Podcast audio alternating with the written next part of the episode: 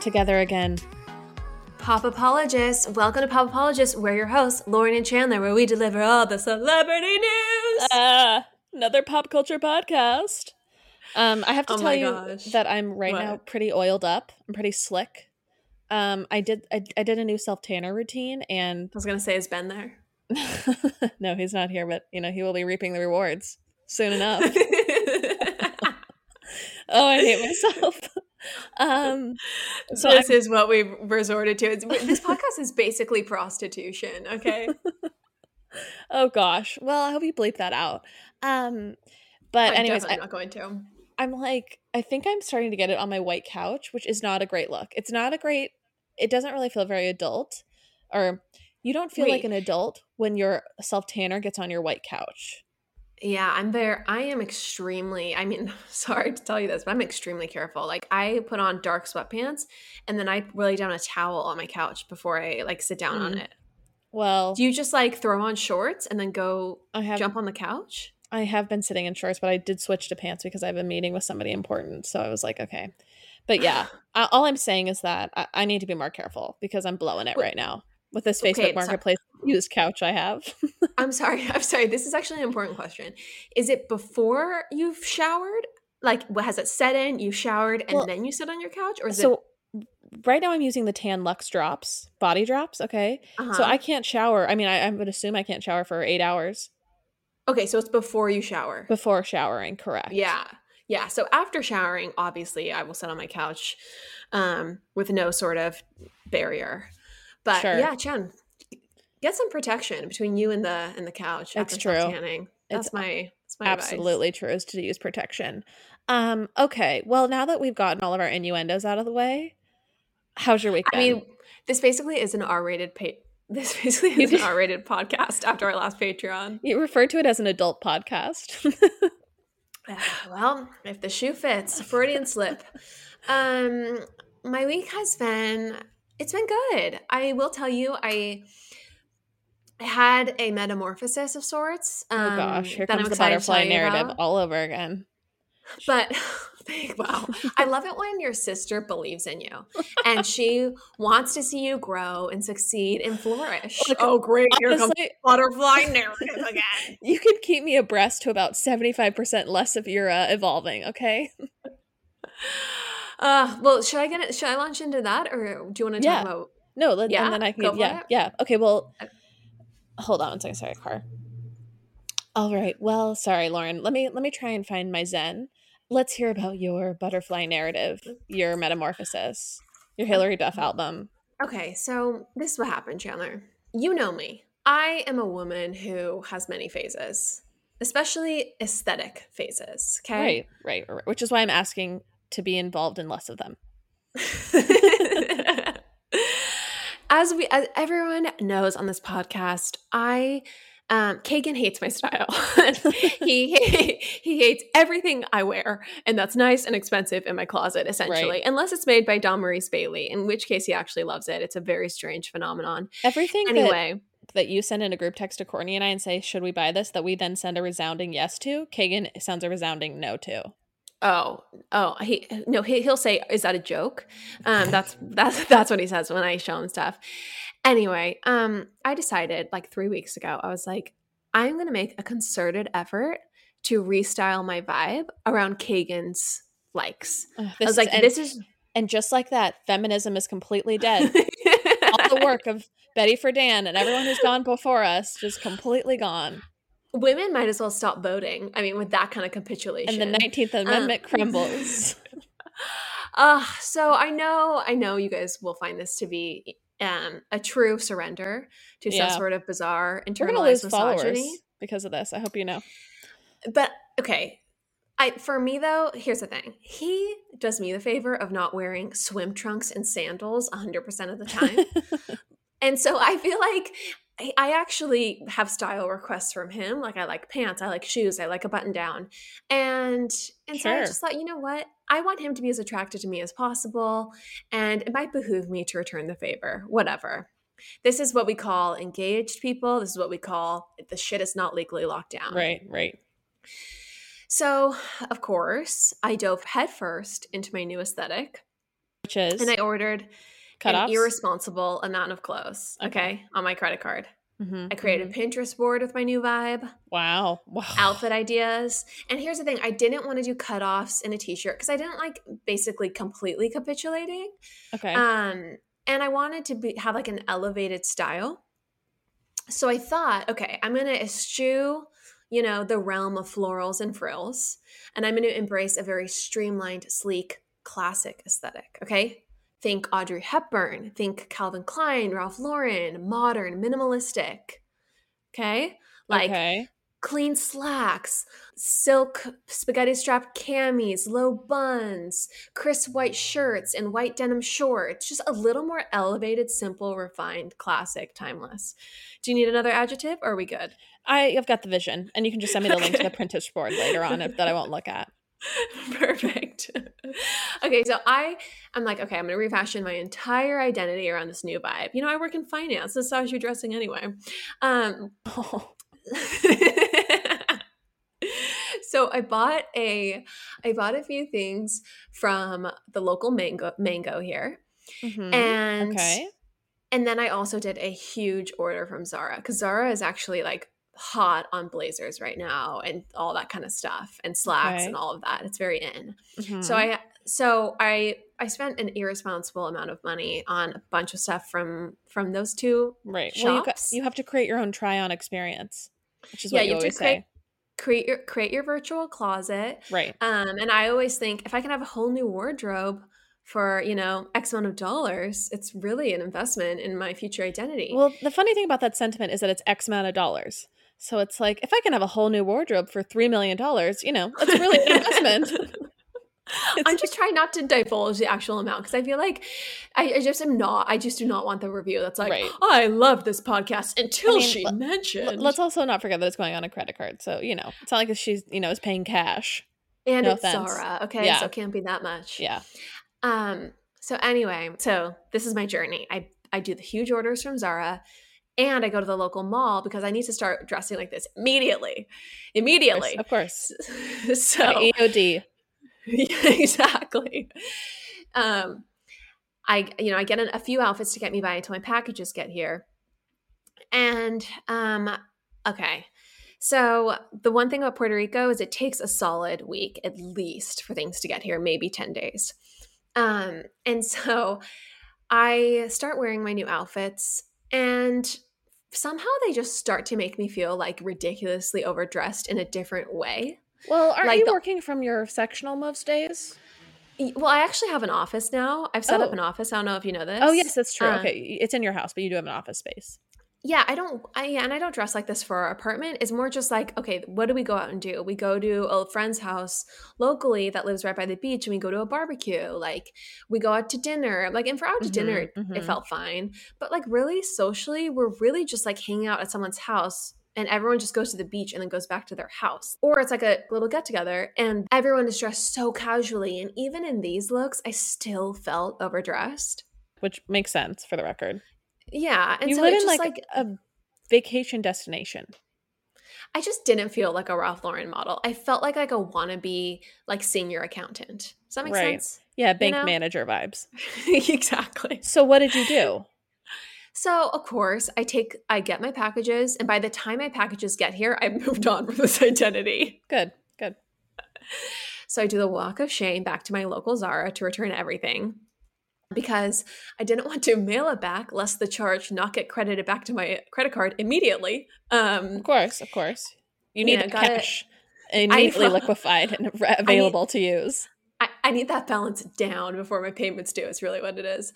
And uh, let me tell you, it's not really no good deed goes unpunished, but no new identity goes unpunished because, first of all, the line to get into Zara is a full 30 minutes Mhm. at the mall here. Then when I'm in Zara, the actual line to the register is another 30 minutes. Oh my gosh. Okay. Okay. In a mask, no doubt. In a mask. Are you feeling and fainty? That's usually when I start to feel fainty. I never feel fainty after exercise, but it's always when I'm in the mall. Always when you're in the mall, you've like tried on a few things. You're like, Yes. I've never been more exhausted. Yeah. Um, okay, so the girl looks at me with death in her eyes because I probably have a total of like 25 items I'm returning, like two huge boxes. Okay. She was so mad. Like I, have never experienced more like like silent rage from a retail employee. Oh and gosh, having sure. worked in customer service at a restaurant, I actually Mhm. very much understand and totally Wait. was like apologizing all over myself. You're the worst type of person. Yeah, I'm In an enemy scenario. of humanity. Mhm. Yes.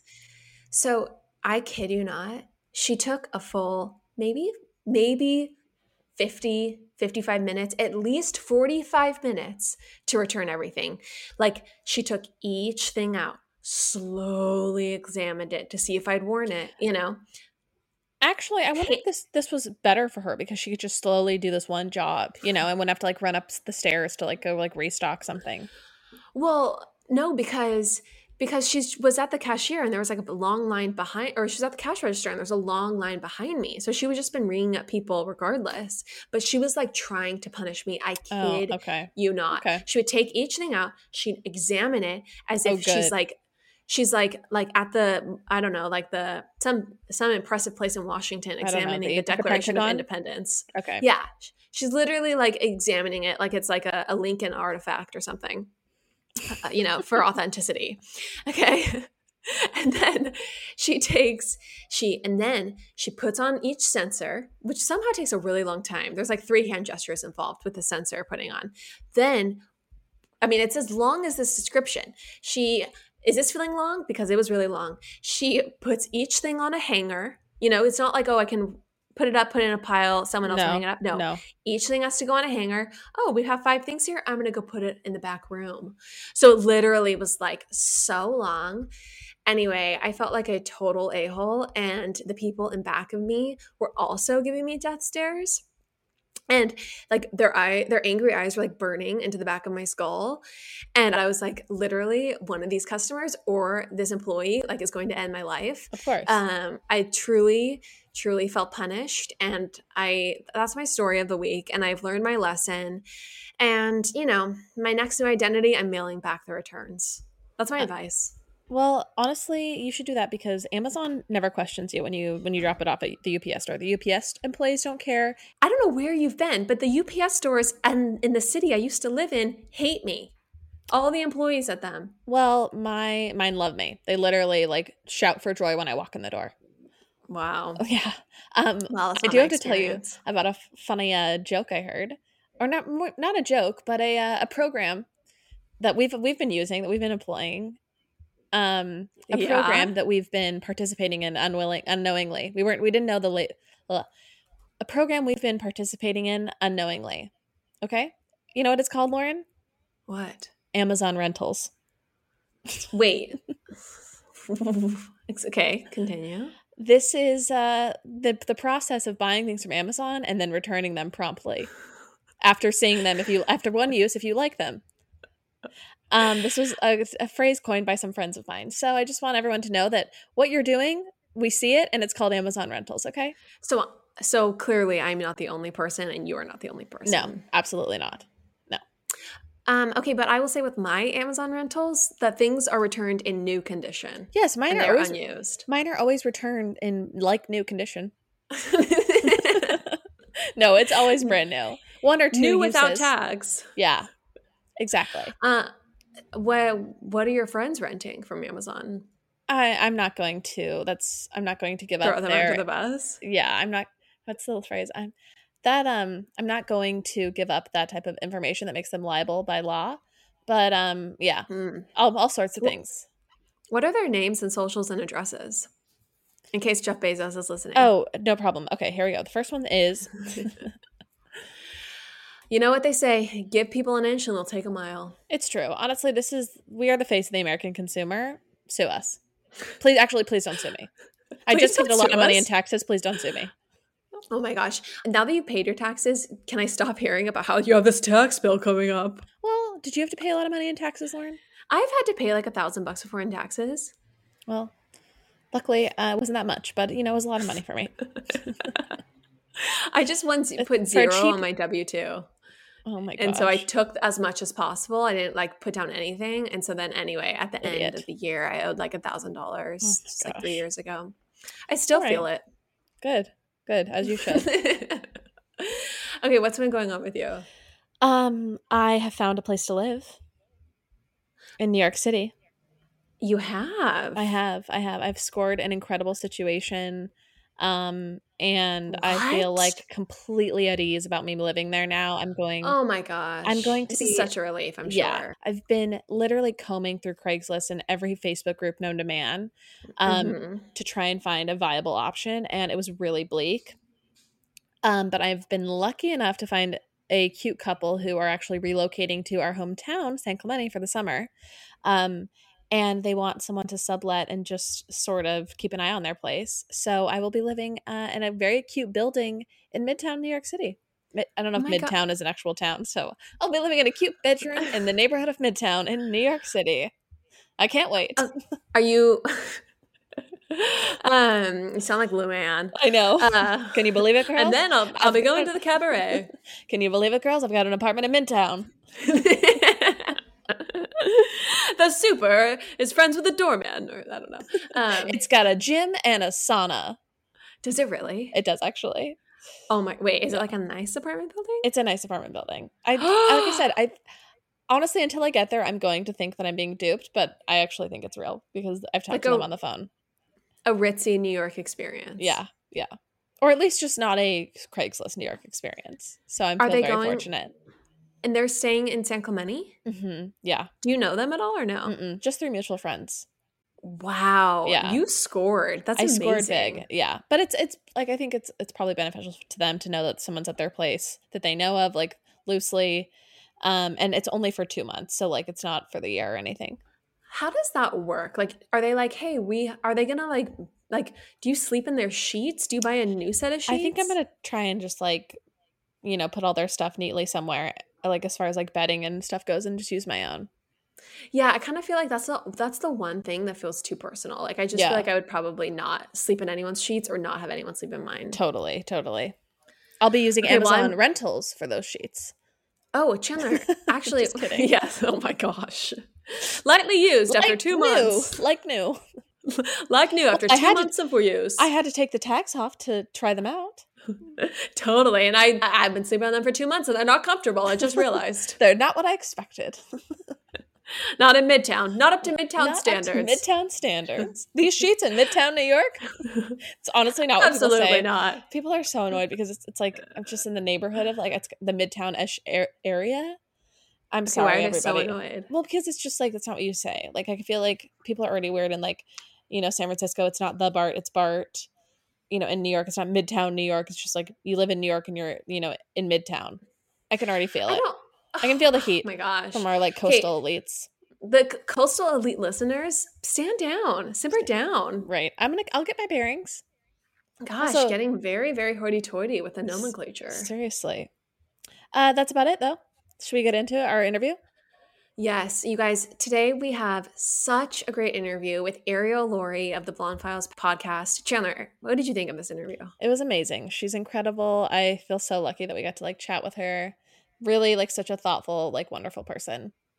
Such a thoughtful, wonderful person. And it's just, it's pretty juicy, you guys. Like, yeah, I feel like there's so many things we get into that people can relate to, like things into dieting and s and like Mhm. insights, celebrity secrets.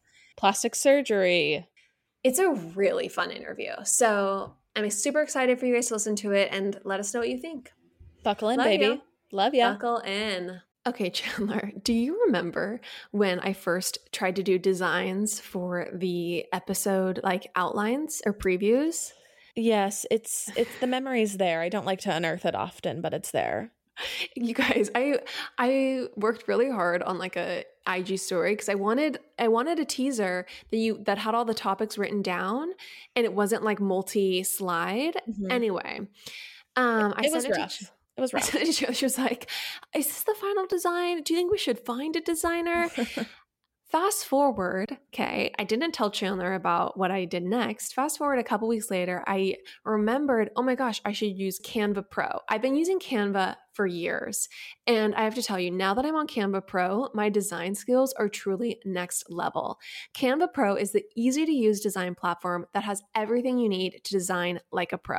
No, I'm serious, you guys. I sent the new design to Chandler and she was like, Do you remember your reaction? I think there were some all caps involved. Yes, exactly. It was like, this looks amazing. And you would have thought I had hired a graphic designer. But no, Canva Pro has everything you need in one place, including a collection of over 75 million premium photos, videos, audios, and graphic. My favorite Canva Pro feature is the video component. I'm trying to up our video game, trying to get us on TikTok, trying to get this pod off the ground. And I know video matters so much. And Canva Pro, you can edit high quality videos in Canva Pro. It's truly amazing amazing and is there for all of your design needs. There's truly no idea or project too big or too small for Canva Pro. When one of the things that I love about it is just how easy it is to like get around and like use and learn the tools. Like I feel like with a lot of design software, it takes so long to just learn how to use it. And like there, I I literally straight up just logged in one time and just messed around and was able to like make a perfectly great design in like 20 minutes. Like it's that so is, intuitive and easy. Such a good point. Yeah, it's not like other software where mm-hmm. you have to literally like you have to take learn the software shortcuts. course. Yeah. You don't have to get a Coursera course to learn Canva Pro, you guys. You just have to sign up and you're off to the races. Design like a pro with Canva Pro. Right now, you can get a free 45-day extended trial when you use our promo code. Just go to canva.me slash pop to get your free 45-day extended trial. That's C-A-N-V-A dot M-E slash pop. Canva.me slash pop.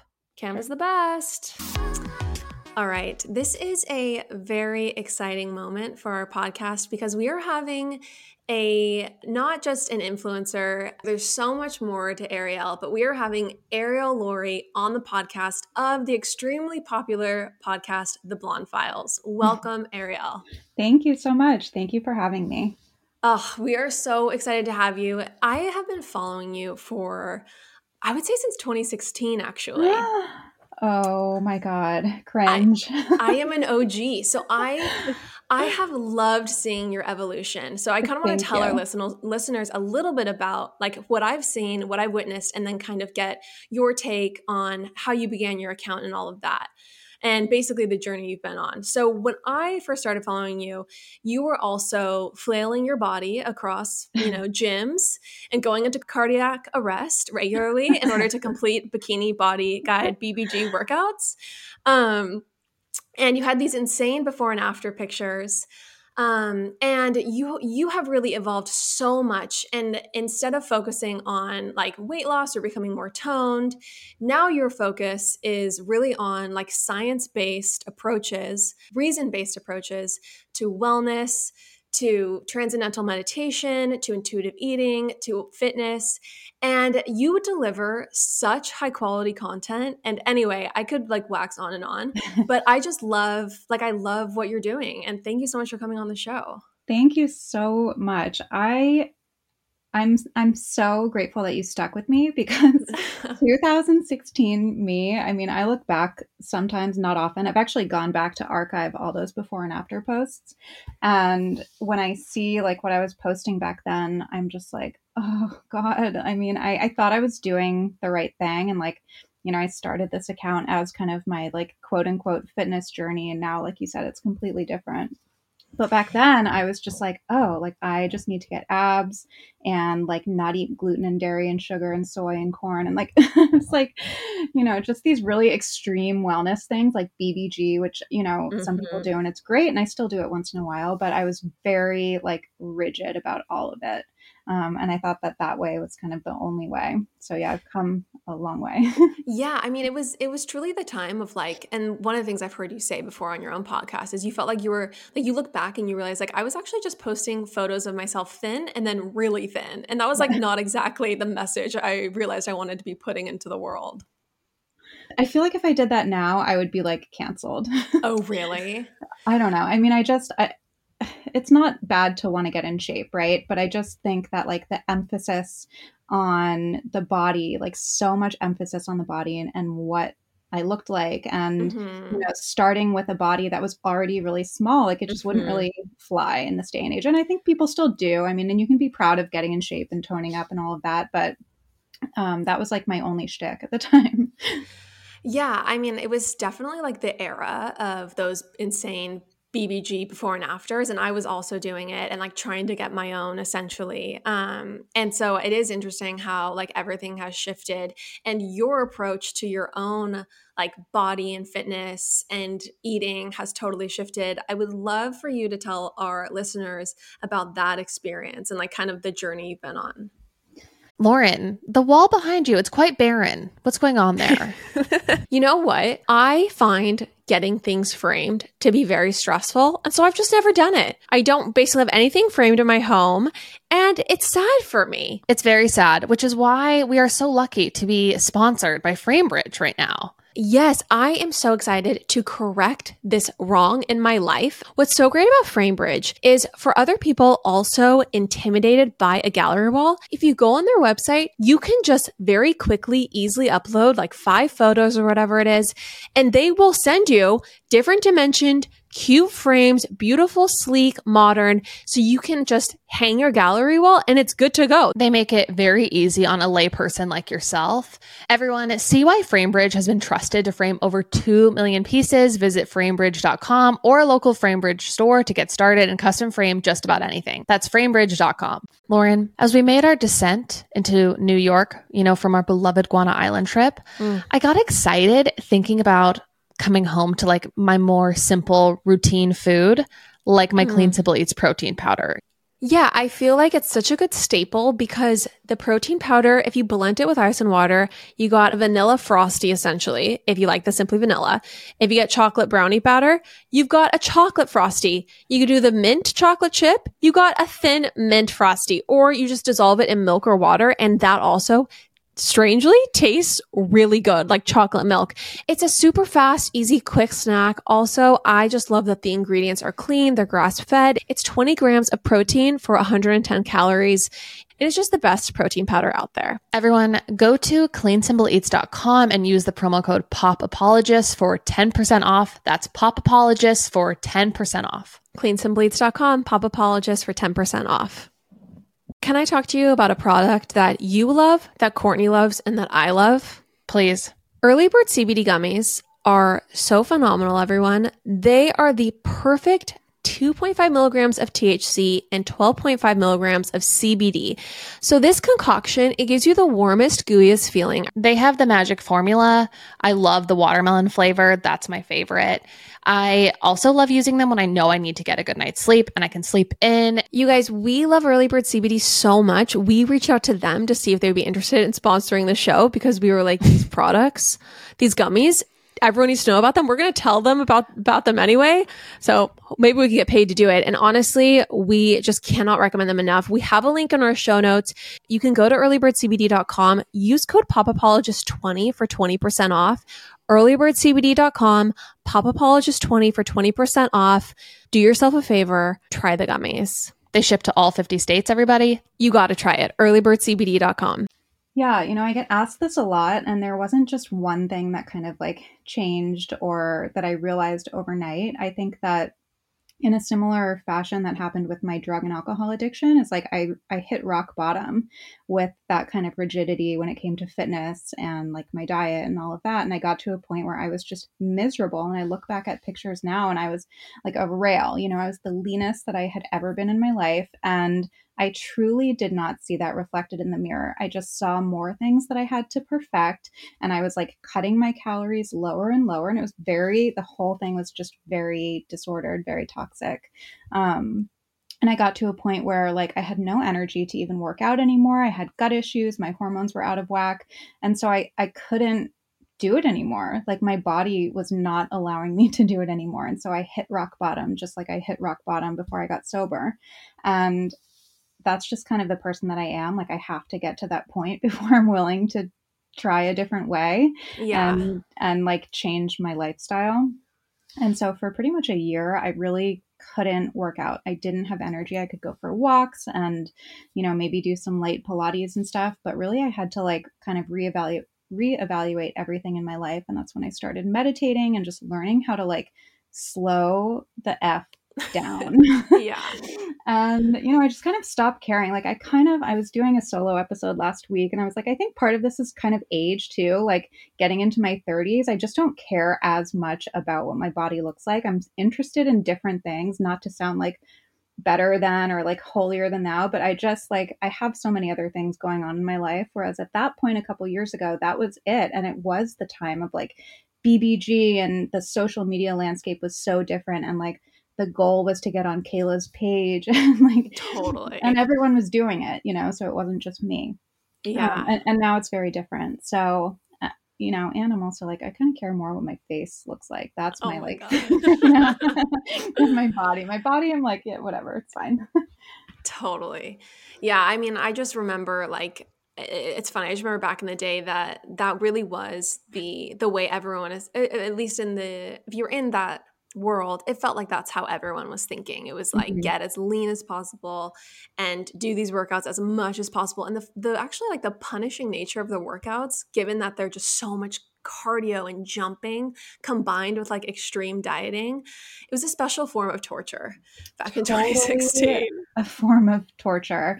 And she actually, I don't know if you saw this, but Kayla rebranded BBG like just in the last few weeks, I think. Oh, and oh, really? I thought she was going to do it sooner because I mean, we have like just as a culture and like as a society, we have kind of moved towards embracing more body types and Right. not a, not a focus on the body, like more about what your body can do for you. So bikini body guide is like really not aligned with that at all. Mhm. Um, but yeah, I saw a couple weeks ago. She was like, now that I have a daughter, like I want to, you know, be more inclusive and and positive and be careful with my language. And so she rebranded it to like high intensity with Kayla. I'm like, yeah, it's still the same torture, just with like a more like a, a different name. Right well to your point about like not caring as much about what your body looks like i feel like even now if you know to have a conversation where all you talk about is like where and i used to be this way like all i would talk about is like dieting or being like skinny and wanting that like i feel like that's like almost gone out of like fashion like you can't really talk like that anymore hmm Yeah, no, it really has. It really has shifted. I mean, that was like 2016, so five years ago. It's shifted and, and it's shifted pretty quickly, which is Yeah, interesting. So yeah. I'm curious where it's going to go next. totally because like at the same time it, it's not a bad thing to want to like want to lose weight or whatever but it's just you know it's interesting to see how like the pendulum swings hmm Yeah, and it, it always goes from one extreme to another. I think so. right you know there are things that i i disagree with like i mean i don't know if i really want to go here because i don't want to get called out for it but like i'm all for you know embracing all kinds of bodies but i think that promoting like i saw a magazine cover a few months ago i think you guys probably saw it too where it was like all bodies are healthy bodies and it's this is like during a pandemic when people with comorbidities are dying at higher rates of covid Mhm. and like um you know like well maybe let's not go so far as to say that like being obese is healthy you know but like Mhm. certainly you can be beautiful and happy and fulfilled like if you have a different body if that makes sense but like maybe not, it's not so healthy Sometimes I get kind of like I get into a place where I can feel very much like, oh my gosh, the culture has gone completely crazy. Um, and you can't even say anything that's like you can't say basic facts anymore without like the risk of your career being taken taken away. And then I just like calm down. I'm like, no, like the cultural pendulum just swings Right. in the opposite direction really far to get back to a middle ground. And that's what I tell myself at least.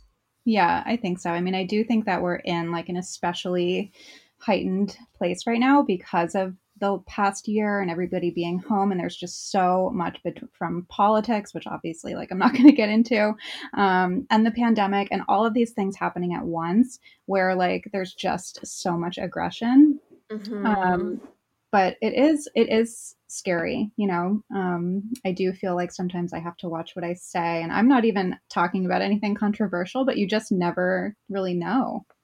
Well, I mean, you can get in trouble for like talking about like like dieting or like wanting to lose weight and like there actually is a subset of people that would like to lose weight and do feel that they would be happier healthier people if they lost weight and i just think it's such an interesting yeah like moment where these very basic things are like very taboo to discuss Yeah, I mean, I'm always shocked at what I get called out for. I remember I posted, I posted my breakfast once, which was like a chia pudding, and my comment section turned into like a, a really like vicious argument over whether chia is a health food or not, whether Oh chia God. seeds are a health food or not. And it was like, what is what is happening? You know, like you can say that carrots are healthy and people will, you know, there will be somebody who will tell you that they're the worst.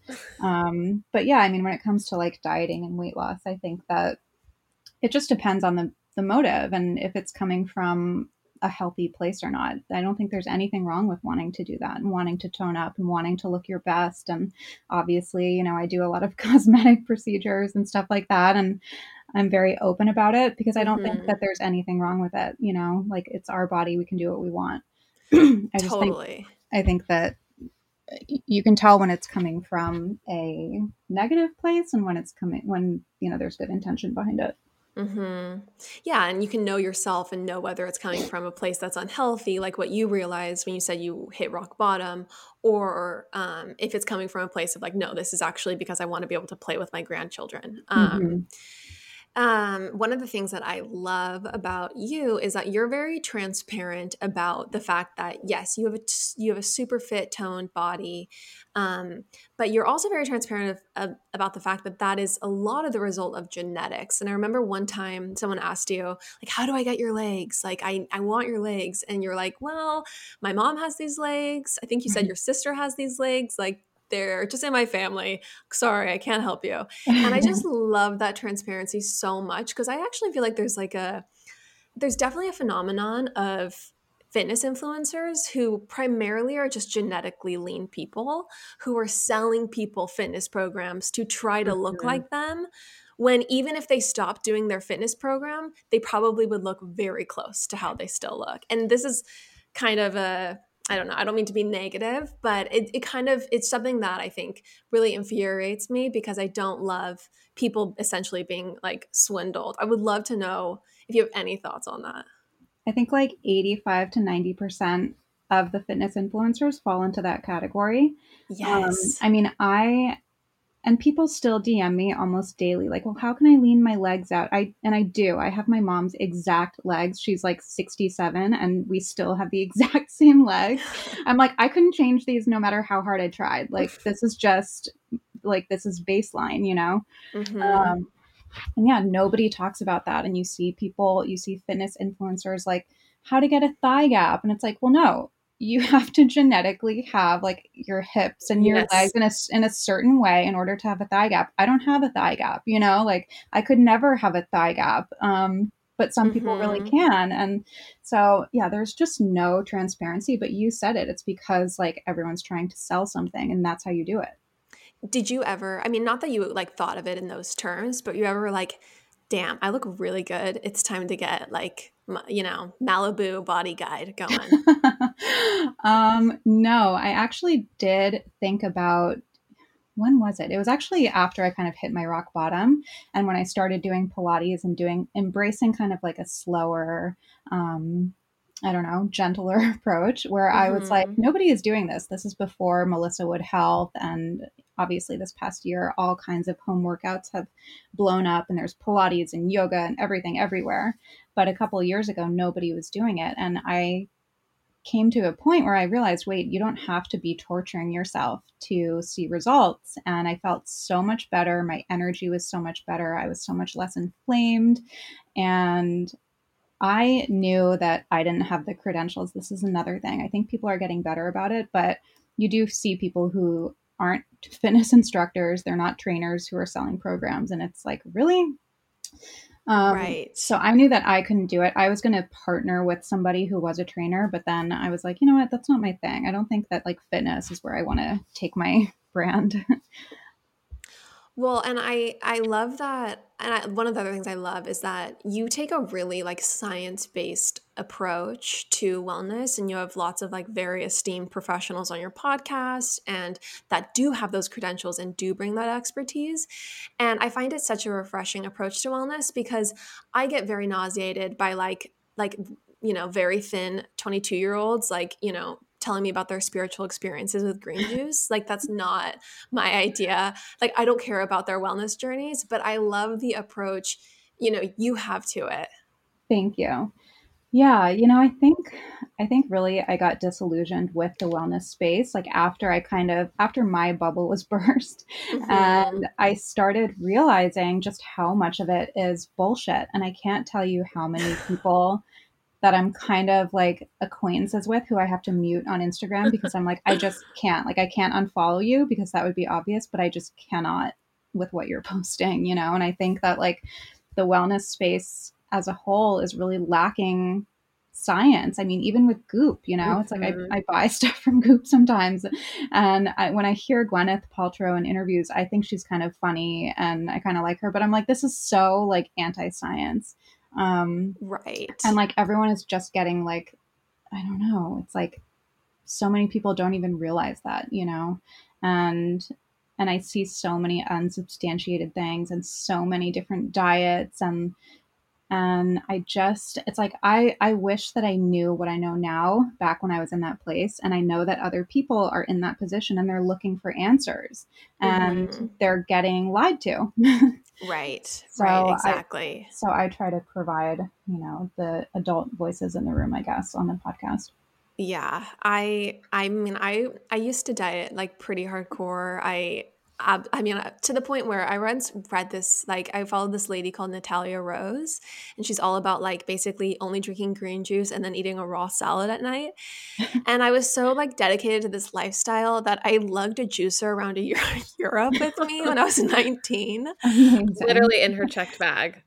like i was so ready to transcend you know all like worldly desires and achieve this higher level through the green juice and through this like lifestyle she was preaching. And anyway i remember that i had this realization. I think it took me to my late 20s but i was like you know what? I've actually basically been within the same 10 pounds like my whole adult life. Like no matter what new thing i'm doing I basically stay at homeostasis. and I was like, whoa, like I actually don't need to be so rigid. And so my question for you is I would love to know about your kind of like like your experience with intuitive eating because I think that's something that I actually relaxed into once I had that epiphany that like rigidity wasn't going to really change anything. Yeah, I had that same exact epiphany. And just to, I just want to talk about the diet that you did. There was one, I think it was before I did BBG. Maybe you saw this woman, I can't remember her name, but she only ate bananas. And oh, oh well, freely, of course. is that and I and I was like, oh, I need to just eat bananas. I think I lasted like a day. I mean, it was like It's so simple. Just bananas. Yeah. And you know, I do want to say, like, if people drink celery juice and they feel better and they lose weight, like, great. You know, I don't want to like invalidate anybody's experience, but um, just putting that out there Yeah. as my disclaimer. But yeah, so I had the same experience as you. So I was counting macros, and I got to the point where I realized how much food I could fit into my macros and not be hungry. So then it just became very easy for me to keep lowering the count and lowering it and lowering it and lowering it because I could eat this certain amount of calories with like high like high volume food so I never felt hungry. And the macro thing is really kind of insidious because you get these numbers in your head and it's really hard to get them out of your head. And you know how Mhm. much fat is in you know a handful of almonds and you know how much carbs are in a quarter cup of pasta whatever. So you just have this hyper awareness. And this really crazy thing happens when you're doing that where you feel like if you eat over your macro count whatever you've allotted yourself like you're going to blow up or something so i really stopped trusting my body you know it was this Mhm. complete disconnect where all of the trust was gone and so when I stopped counting macros, which was kind of a gradual thing, I had the same experience with you or as you did, where I was like, oh, yeah, I, you know, I fluctuate maybe three to five pounds, no matter what I'm doing. Mhm. Um, and I know that that's not a lot of people's experience. And, right.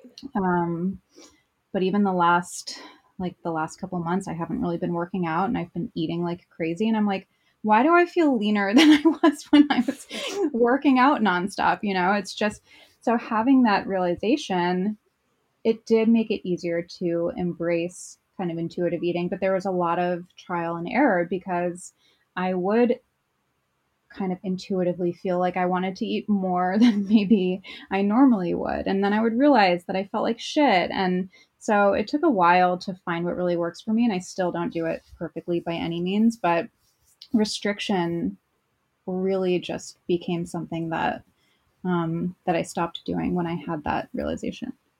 Right. It's like the restriction that leads to the obsession, which gets like very dicey and scary. I had Evelyn Tribole on my podcast, and she wrote the book on intuitive eating like 25 years ago. And she compared it to if you go underwater and you're without air, when you come up from water, you're going to go, because it's a compensatory thing. So the same thing Mhm. happens when you restrict calories or food or food group or whatever from your body. There's going to be a compensatory response eventually, whether it's that day or a week later. But she said there was some crazy statistic where like, um, like maybe it was 95 or 98% of diets led to weight gain. Mhm. Interesting. Interesting. Yeah. Yeah, I mean, I just can't begin to tell you how many nights I've had that are like, I'm never eating sugar after tonight. So I have to eat as much sugar as possible, like in the next three hours, Yeah. which makes you crazy. Yeah. It really, it really does make you crazy. And then you feel like shit when you eat sugar the next day. Mhm. Right. And it's just a terrible cycle. Well, But I, yeah. I mean, I was like in college and I remember trying to do ketosis and like the amount of peanut butter I consumed because that was all I could have. Like, I remember going to a movie with some friends and bringing like my own little personal container of like three tablespoons of peanut butter. Cause I'm like, this is your like dinner slash dessert. It's high protein. Like, and my Oh friends my thought I was absolutely crazy.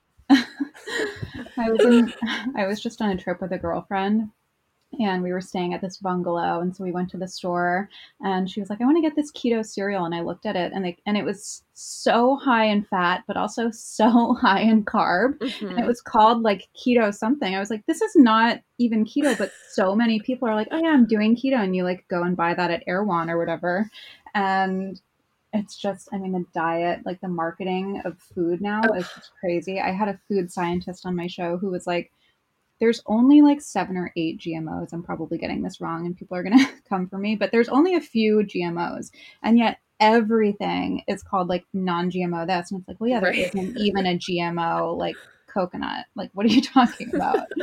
Gosh, that's, that's my favorite is when people are like, I, when they're like, I, I, I don't have any chemicals, no chemicals, and you're like, well, what about dihydrogen monoxide? And they're like, definitely not. Like that's just water. Like, uh, like, like people are just. I mean, not. I, I don't want to act so above or anything like that. Yeah. But I just think it's funny how the what lack of critical thinking like can come into play.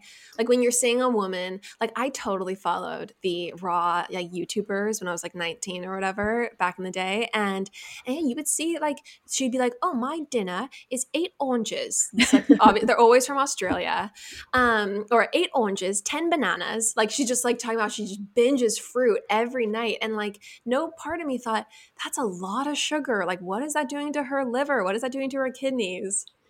Yeah, it, it is kind of a lot of like, I don't know, gaslighting or brainwashing. I'm not sure what it is. Um, But, you know, unfortunately, like, I don't know, I feel like anybody, like, there are just so many influencers now, and anybody can really say anything. Right. Mhm. And they'll, and if they have an audience, then obviously that audience is going to want to like emulate things that they do, especially if they like their body or what they look like or whatever. So Mhm. it's just so easy to kind of sell a lifestyle now. And so many of them are so crazy. Totally. All right, Chandler, I'm not sure if you are aware, but you know, sometimes I love a glass, not afraid to say it. You really aren't, thankfully. Nothing more stunning than after a long day of reading Us Weekly to pour myself a glass. And let me tell you, my favorite brand right now is Spade and Sparrows. It's funny you say that because I got into a bottle of Spade and Sparrows on Friday with the roommates. All right. Mm. You know, the corporate work week had been especially arduous. And, I, you know, I needed to unwind. I needed to take a minute for myself. I needed a restorative pizza night paired with some lovely wine. Yeah, you, you got to lubricate the gears after uh, after grinding all, all week for corporate America. Absolutely. I, uh, I sure did. Um, I, you know, I cracked it open with the roommates. I decided to share. I was doing my Christian service. Lauren, not only is it a gorgeous wine, but the bottle is actually very cute as well. So it's perfect for an Instagram story. You know, a boomerang oh. or two might have been had on Friday night. It's beautiful on your counter, even more stunning on your feed. Yeah. Yes, truly. Hey, hey, it's Dana from Daily Dose of Dana. Every weekday afternoon on the Daily Dose of Dana podcast, I cover all of the reality TV and celeb gossip and breaking news.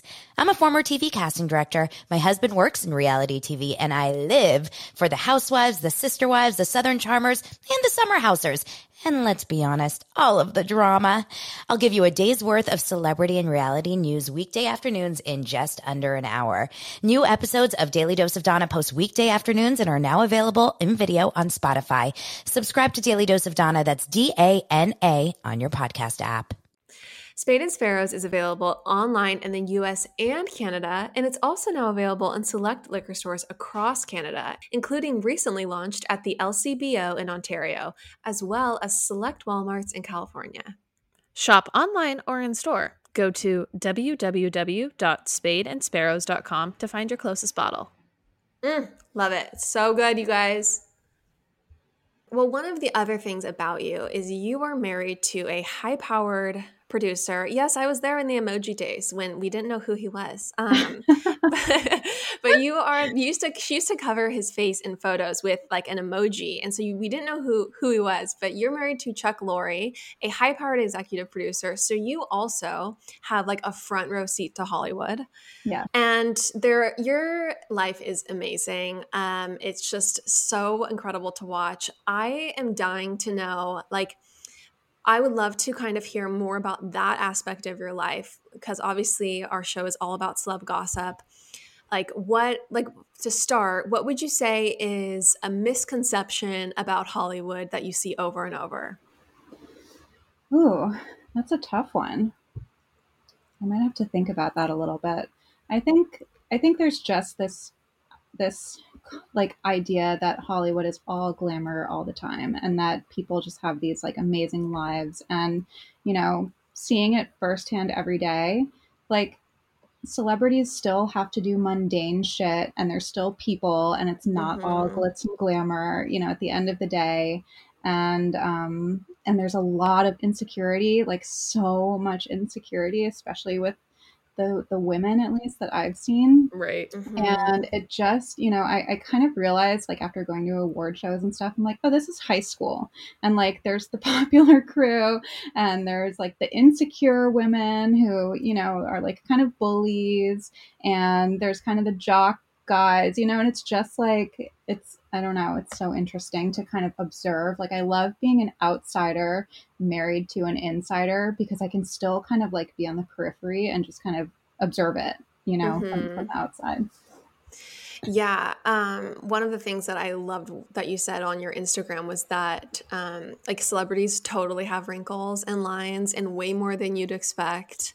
Um, that and might it's just, be the biggest misconception, actually. Thank you for bringing that up. that they that they look like actual humans in real life that they look like actual humans in real life and you know i think that there are a lot of people who do realize that people in hollywood have a lot of work done but i think a lot of these like stands of like you know celebrities from the Kardashians to the Hadids to whoever are like no they have not that's just called aging and makeup and it's like no honey like this is the best surgeons in the world and like so many procedures and um but yeah you know seeing these right. people in real life like um, you know, they're just like us.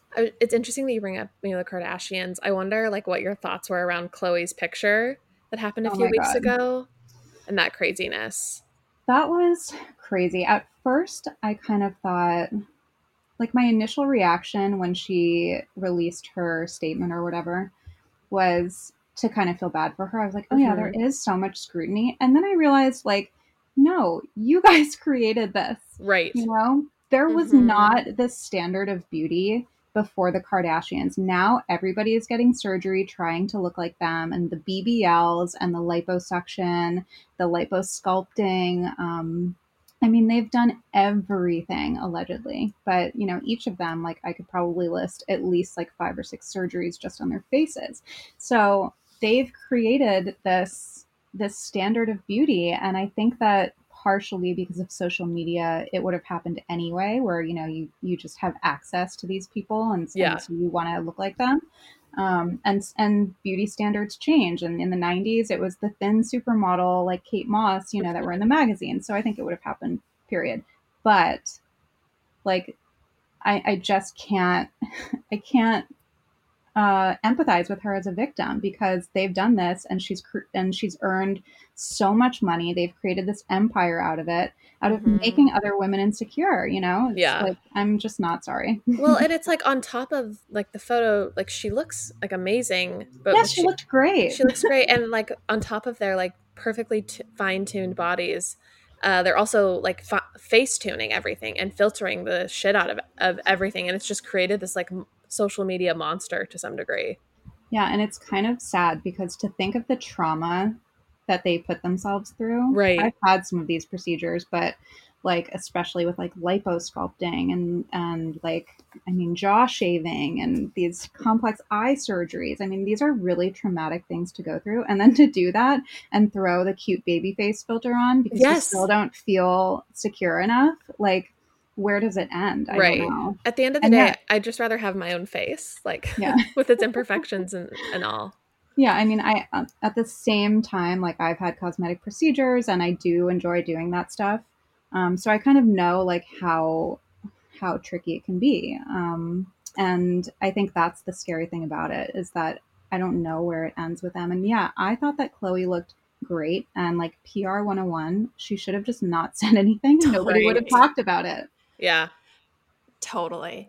Yeah, it's funny. We we kind of talk about it on the podcast, but like Chandler and I are totally pro. Like if you want to get a, a nip or a tuck done, I've had a procedure done that like totally changed my life. Oh, Chandler Oh, right. I, like- I no got a nose- stranger. I got a nose job my freshman year in high school. Like we grew up in Orange County, so we're like definitely pro getting the your like areas that might bother you like taken care of. But it's just like you know, it's it's moderation and like where does it end and when are you trying to cr- give yourself an Instagram face versus just like fine tuning your own like original unique face. Right. And I think the other thing with them is that they lie about it. And Yes. the thing with Kylie Jenner recently, where she was like talking about her two a day workouts or something Oh my god. To like keep her body, it's like to to send that message to her young followers is Mhm. just so irresponsible. I mean, it's just so crazy. And I, I don't know if it would be better for them to say, like, yeah, we've had work done because then their followers and younger people might want to do to excuse me, might want to have work done as well. Um, but I think to lie about it is just so wrong. Well, and to make people think that like working out twice a day could make them look like that. Right. I think it would be better if they were open about it because about the procedures because it then at the very least people wouldn't think, "Oh, I just need to drink these avocado smoothies and do pilates and then I'll look like that." Like they wouldn't be like sold that lie, Right. in my and, opinion. and drink Khloé's flat tummy tea. right. Oh my gosh. Well, it's also interesting too because it's like I think that I think there's some validity to this. Like the Kardashians have absolutely, absolutely like changed the idea about you know the standard of beauty being like curvier is beautiful, like a like having curves, being not rail thin is also like a stunning look. So I think there's something so valuable there because not everyone is born obviously with the old standard of beauty, the Kate Moss vibe, but uh, from the same token, the beauty standard they've that that they've introduced people to, it's also very much a surgically created body. Like a like the look of a BBL, in my opinion, is not a natural look that you attain through squats. Right. Like it's just not. No, because it's this big butt with like these little legs. It just Mhm. looks so weird. I mean, I'm sorry. I think Kim Kardashian, all of them are beautiful, but I I think it's just so unnatural looking. And you can get like a skinny BBL, which is more natural, or an athletic BBL. Um, but I think the BBL would not have been a thing were it not for Kim Kardashian. to And it's with. like one of the most dangerous surgeries you can get. Yeah, I saw this girl recently. I think she lived in Orange County actually, and she went down to South America and she died. Oh, Oh my my gosh. Why is Yeah. it so dangerous? I didn't know that. I think she had um, maybe like a fat embolism. I think the fat went into her blood. Oh my gosh. Yeah, It's so scary. and yeah, she was like a- go she back. had a lot of work done already, and she looked really pretty. And it, that's just an example. It's like you just have to keep taking it further and further Right. to what end, you know? Right. Mhm. It's such a slippery slope. hmm Totally, totally. And I think it's just like so important to realize that like what you're like what you're witnessing on Instagram just is even though like yeah, the Kardashians have that shape, but Khloé's photo revealed like it's not reality. Like everyone is using a Paris filter, everyone is using a filter and no one is as hot as they are on their Instagram. and unless, you know, they're purposefully taking shitty videos and bad lighting with no filter.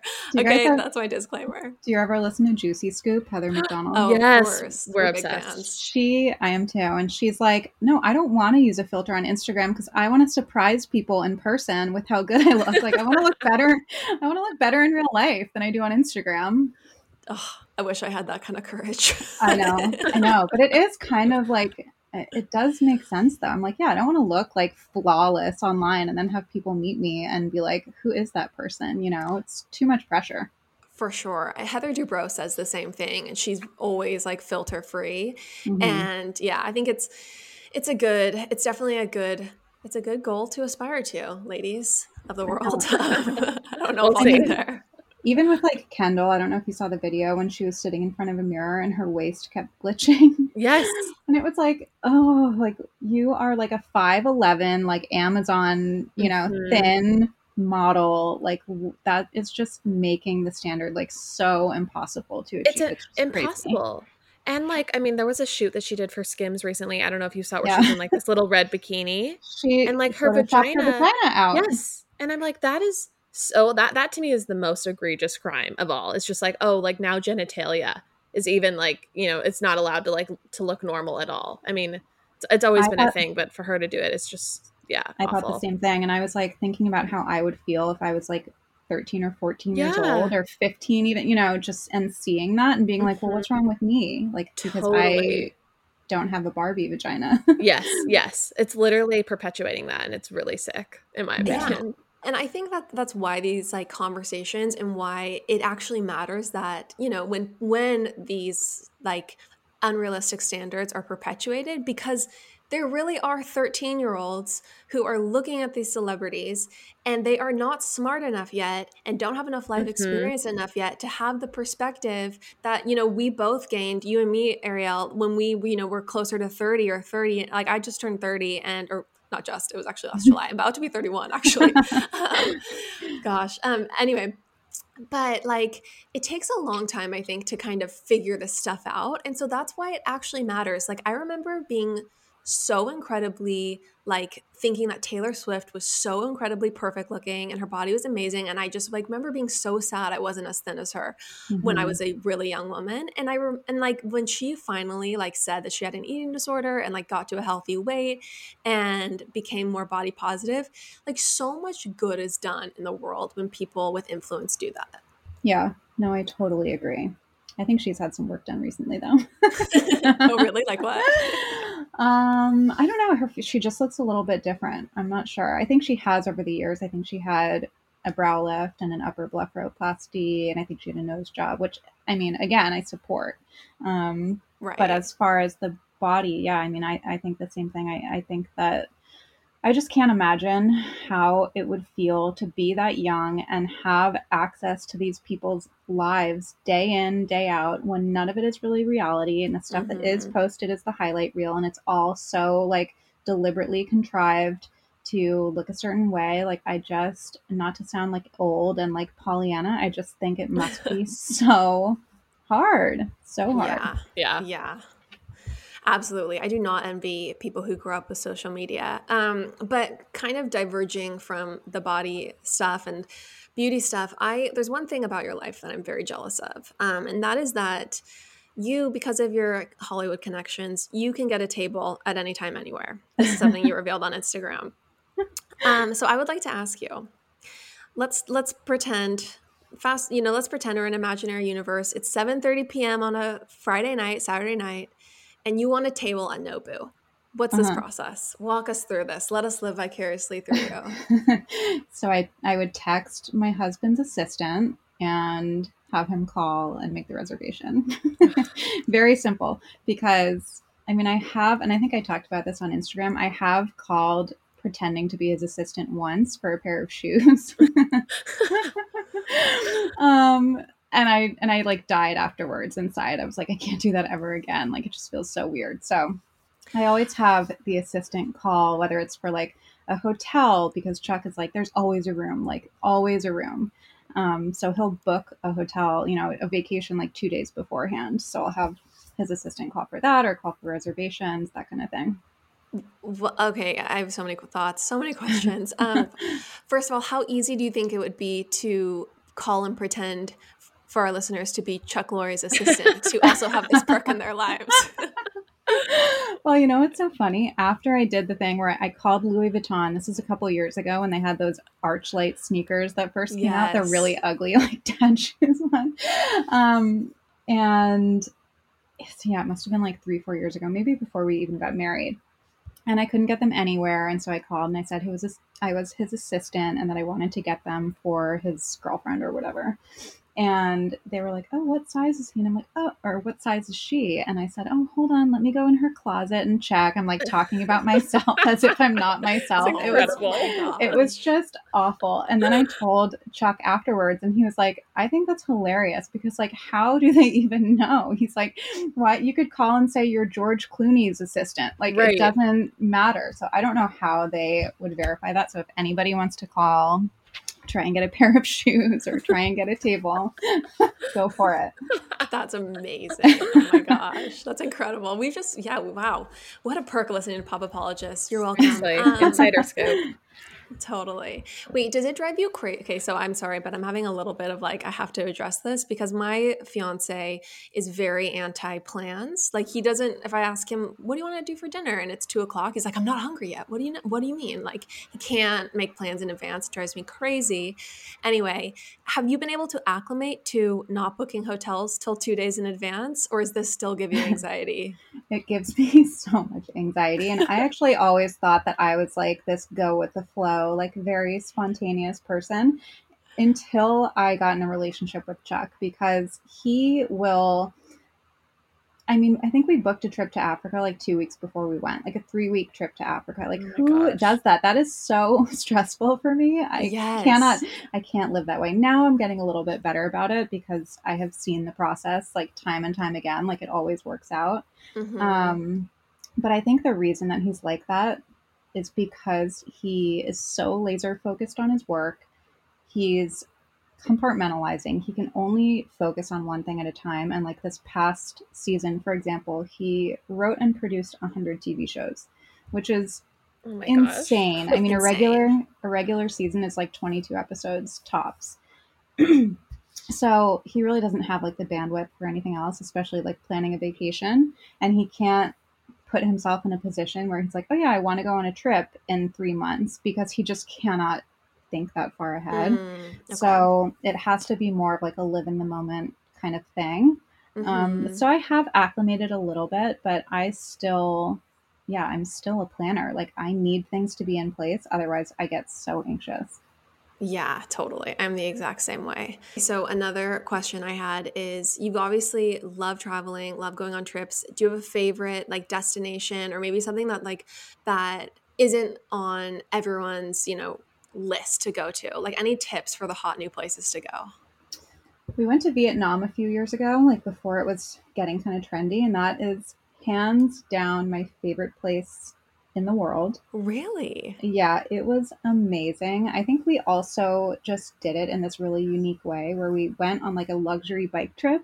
So okay. we were biking oh like we were biking like 30 miles a day throughout all these different cities and countrysides. We started in the north and then ended in the what? south. And we would like go to people's houses for dinner and like we were just so immersed in the culture, but then we would go stay at like five star resorts at night, you know, like hotels. Um, I'm into that. So it was this really like cultural thing, but it was also pretty cushy. And the country, the food, the people, everything was just amazing. We went to a place called Nha Trang, which is feels like an island, but it's more of a peninsula. Um, and it felt like we were in like a deserted island. I mean, it was heaven. It was so beautiful. So that would be one. Another place that we went to, this is kind of on the map, but it's called Laucala, L A U C A L A. it's a private island in Fiji owned by the guy who owns Red Bull. Oh wow. And it is unreal. Like absolutely unreal. I think they said like Oprah goes there all the time. Um, when we were there, Ryan Seacrest was there and we had dinner with him and his girlfriend. This is like three years ago or four years ago. And a couple other like celebrities. And that is amazing as well because the whole island is a resort, but it's like sprawling. And they have, we stayed in something called the Peninsula Suite, which was like a suite built into the side of a peninsula. Like it sounds like with Oh all these different levels, like open air, indoor, outdoor, like two pools. I mean, it was crazy. So that would be another spot that might not be on people's radars. Oh my gosh, these are such good tips. Thank you so much. Like I, I'm, I'm trying to figure out where to honeymoon, and so I'm gonna look those up. That sounds incredible. Yeah, Laucala is amazing. Okay, another Hollywood adjacent question I have for you is: Can you tell us more about the secret underground Hollywood sex parties that you alluded to on an Instagram Q and A? Um, Have you been to them? What's your favorite one? Do you I want to go have- together? I have not been to them. I actually want to. I want to be in like an eyes wide shut situation. Um, just to kind of Wait. like, have you guys Oh, seen go that ahead, movie? No, I was like, I don't know what that is. I know that we weren't Oh. allowed to see it. Our mom was like, and you're never seeing Eyes Wide Shut. And so I don't know what happened in the situation. Oh, it's pretty juicy. I haven't watched it in a while, but it's pretty good. It's like Tom Cruise, Nicole Kidman. I don't remember the details, but they would go to these like sex parties where they would be in they would be like masked in like dresses, you know, it was very like upscale. Um and I can't remember exactly when, when what went down, but that's kind of what I pictured. Mhm. So, no, I have not been to one. I've heard of various ones and I've heard of certain celebrities that you would not expect that like to go to them, Mm. but that's all I can really say.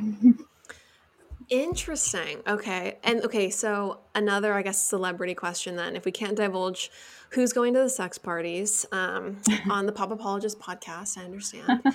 um, but another celebrity question is basically like how what's your experience been like being um being Chuck's wife in these situations? Are people like nice to you? Are people like rude and they like basically are only interested in like whoever's most powerful person in the room? Like I'd love to hear about like celebrities in person and how they treat other people. hmm So, I think it kind of depends. The celebrities on his shows and that know him, they've all been very friendly to me always. Obviously, you know, I don't think that they could get away with being rude, or they could, but they just wouldn't do it because of their relationship with him. Right. Um, but at award shows and events and stuff where I meet people who might not know, um, for the most part, they're nice. There have been times where I've gone up and introduced myself, and they either see that I'm with him or they don't know who I am at all and who I'm associated with, and they've been very rude. Um, Interesting. Yeah, I actually did a podcast that's coming out next week. I don't know when this is coming out, but I was talking about this and I gave a blind item about this when I went to an award show and I was like super friendly. We went up to this table and they had all these people from this from actually I think there were two shows that were sitting there. And I was with Chuck and I walked up and he was saying hi to some people and I was saying hi to others and then I saw this woman sitting there and I recognized her, of course. And I was like, hi. And I went up to her and put my hand out to like shake her hand and introduce myself. And she just sat there and like looked me up and down and was like, Oh, didn't say anything. It was so awkward. So, so awkward. Um, but again, like oh I gosh. I get that vibe though, especially at award shows when I think everybody is like sizing each other up, like what is she wearing, you know, Mhm. um, where there's just some cattiness, you know. I think for the most part, like people are pretty friendly, but there is this underlying like competition or insecurity, I think sometimes, and that comes out as rudeness. I always like what I think is super interesting about that story is like I you know when you hear about a celebrity being like like frustrated at a restaurant or like rude to the hostess or something it's like I kind of always want to give people the benefit of the doubt because sometimes you can get frustrated and like not everyone is like always a saint at all times and people have their moments but to literally just look at someone and not like return like that's just such a i can't even imagine like what was going on internally to make that person do that that's like wild Yeah, I know. I don't understand either. And I think, you know, the things that you read on like DeuxMoi or other places Mhm. about somebody being rude, yeah, I think, you know, we all have bad days. At the same time, I kind of feel like we all have bad days, but it's not like hard to be kind. But at the same time, like I don't have the experience of like being followed everywhere I go and having Right. like everybody want to like want something from me and want a picture or want to talk to me or whatever. Um, and same thing, like when I say that I think there's this underlying kind of tone of insecurity and competition. Like, I don't think I'm competing with these people. You know, I'm not an actress and I'm not even in their industry. So, um, when it came to that situation, yeah, it was just like blatantly very, very rude. And I just cannot understand like where that comes from because I would never do that, you know? I mean, it just has to come from a place of insecurity. And I think that what's interesting and like something that you said was um, that Hollywood is essentially like high school and like everyone is sizing each other up and comparing themselves. And am I, you know, am I in as incredible of, an, of a dress? Was I in as critically acclaimed of a show or a movie as this person, et cetera, et cetera? Like, whoever your reference group is, like, really impacts your self esteem unless you're like, I guess, more of an evolved person. it's interesting. Like, one of the, um, I follow this woman on Instagram. She's a famous model who um, is like now like 55 and she was super famous back in the day.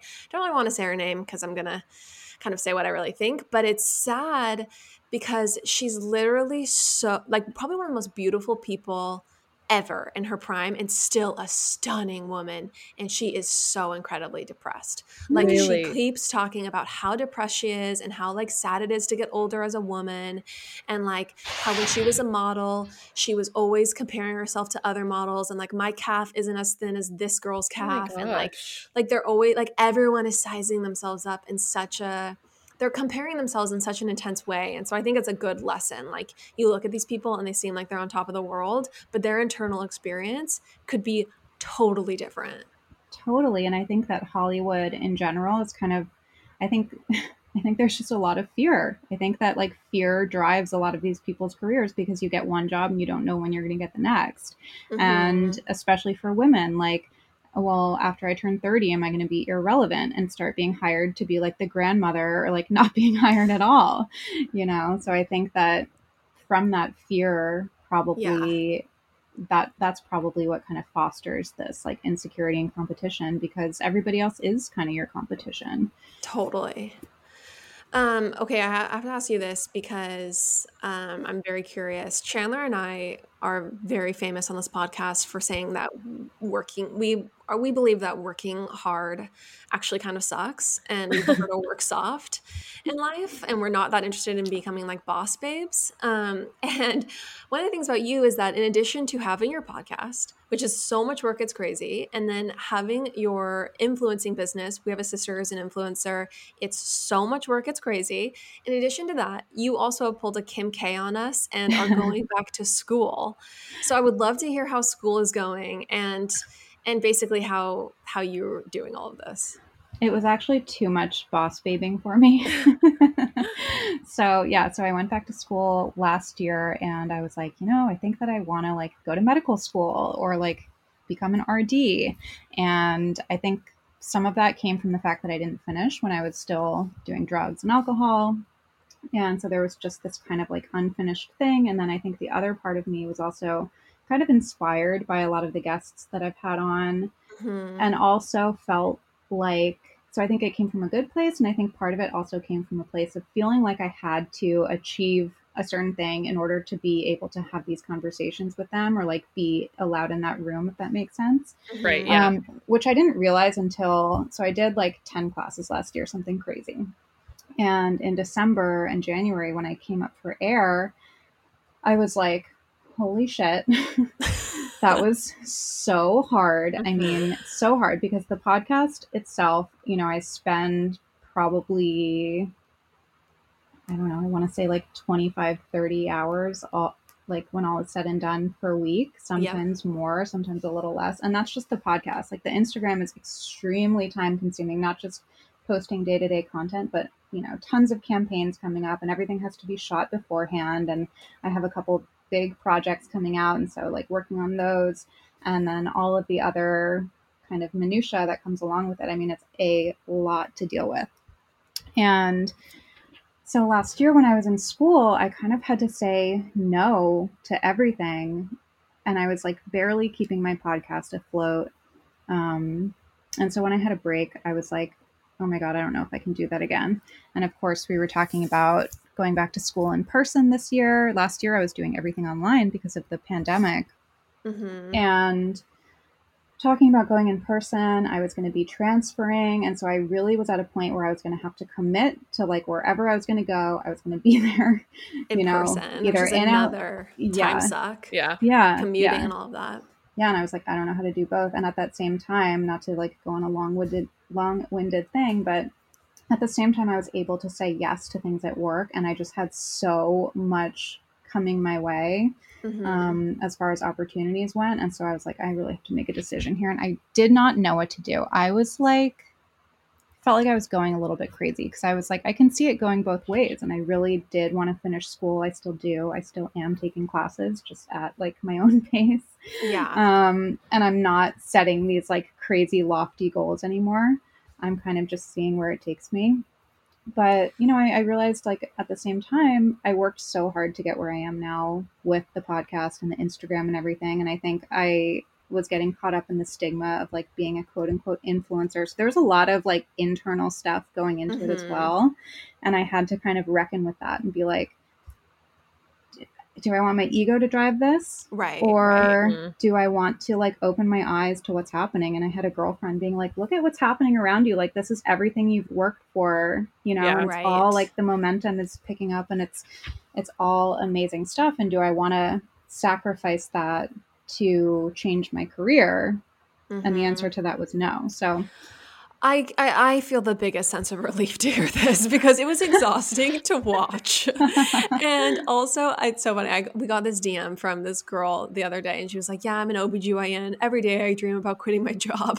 like, there are so many doctors who want to be doing what you do, which is like having to have this glamorous career, and then also having like the space and the free time and a monetizable way of exploring ideas mm-hmm. and getting smarter on your podcast and learning and all of that. So I am so glad you've come to this realization. I'll always support you no matter what, but it's a relief for well, me. Thank you. You know, it's funny because when I had time off too, and I was kind of like grappling with this decision, I went to see a doctor um, who I really, really respect. And I hadn't seen him in like years, and he was asking me what I'm up to, and I was like, "Yeah, you know, I went back to school, and I think I might want to do the medical thing." And he looked at me. his face was like his face dropped, and he was like, "No, you do not. like, no, you do not. Why? Like, don't do it." And that was kind of shocking to me because I thought that like every doctor would be like, "Yes, you know, cheerleader." Um, totally yeah, it, it was a lot. And I mean, I kind of felt like, I don't know. Yeah, I'm not going to go there. Yeah. well, I just want to say that I think, like, I'm a person who very much can throw themselves into new hobbies, new like obsessions very intensely and very publicly. Like I like sharing whatever I'm interested in. And I think some people are really afraid to do that because they mm-hmm. always want to be seen as like they committed and succeeded mm-hmm. at everything they did. And I actually think one of the best things in life is to like try a lot of different things and figure out what you're doing. And I think like I think it's a cool example of being of like showing people like, hey, like this worked for a season it, i made a decision not to do it and and like there's nothing wrong with that. In fact we should all be doing that as much as possible in life. Right. Yeah ultimately i'm so so glad that i did it because for the past seven years since i got sober i've had this little like voice in my head you know? I've had this like sliver of doubt being like maybe I want to go that route. I just, it was kind of always a dream. And then, you know, I started doing this. And so I put it on the back burner, but I always had that doubt creeping in. Mm-hmm. And you know, I busted my ass last year and I took so many classes and so many hard classes like after not science in classes. yeah, like science and So advanced math after not taking it since like high Oh school. my gosh. Um, I mean, it was literally 6 a.m. every day until like 10 o'clock at night. It was crazy. And I got a 4.0, and I was like, oh my you know what? gosh. Maybe I had to prove to myself that I could do it and like to realize that like I don't want that life. totally. Like I can, but I'm not going to. Yeah, exactly. Okay, I think that's a good maybe note to to conclude with our listeners. Try a lot of different things, and if you're in medical school, consider quitting um, because you might hate it. Um, anyway, no, just kidding. We support all of our listeners, no, no matter what they're doing in life. Um, and Arielle, thank you so much for coming on. Thank you guys for having me.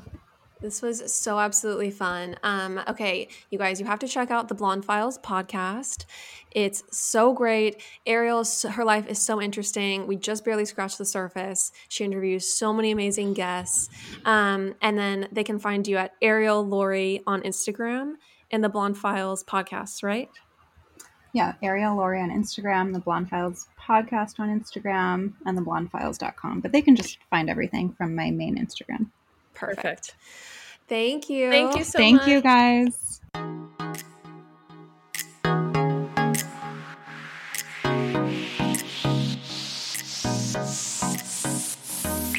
That's all for now, folks. Don't forget, give us a five star review, hit us up on Instagram at Pop Apologists, and we will see you next week, live every Wednesday.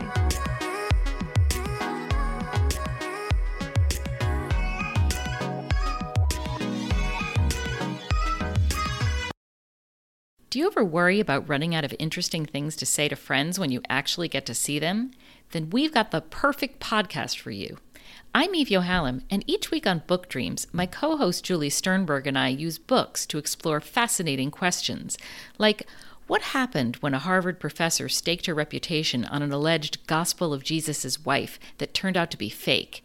And how did debut author Tom Lin save the American Western by blowing it to bits? Are pigeons rats with wings or wonder birds?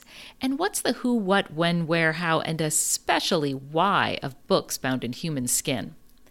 Recent and upcoming Book Dreams highlights include conversations with Booker Prize winning author Marlon James, Pulitzer Prize winning journalist Kathryn Schulz, and Merlin scholar Dr. Laura Campbell. You can listen to Book Dreams wherever you get your podcasts.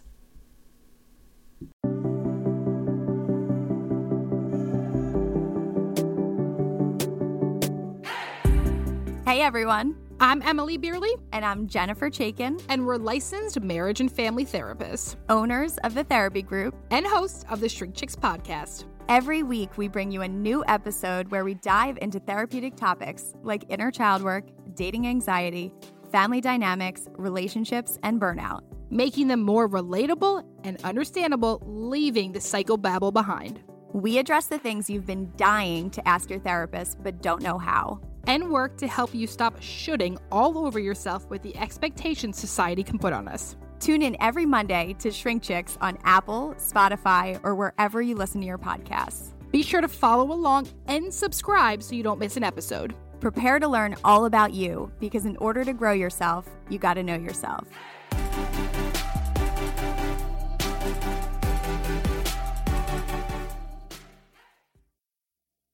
Hey, hey, it's Dana from Daily Dose of Dana. Every weekday afternoon on the Daily Dose of Dana podcast, I cover all of the reality TV and celeb gossip and breaking news. I'm a former TV casting director. My husband works in reality TV and I live for the housewives, the sister wives, the southern charmers, and the summer housers. And let's be honest, all of the drama. I'll give you a day's worth of celebrity and reality news weekday afternoons in just under an hour. New episodes of Daily Dose of Dana post weekday afternoons and are now available in video on Spotify. Subscribe to Daily Dose of Dana, that's D A N A, on your podcast app.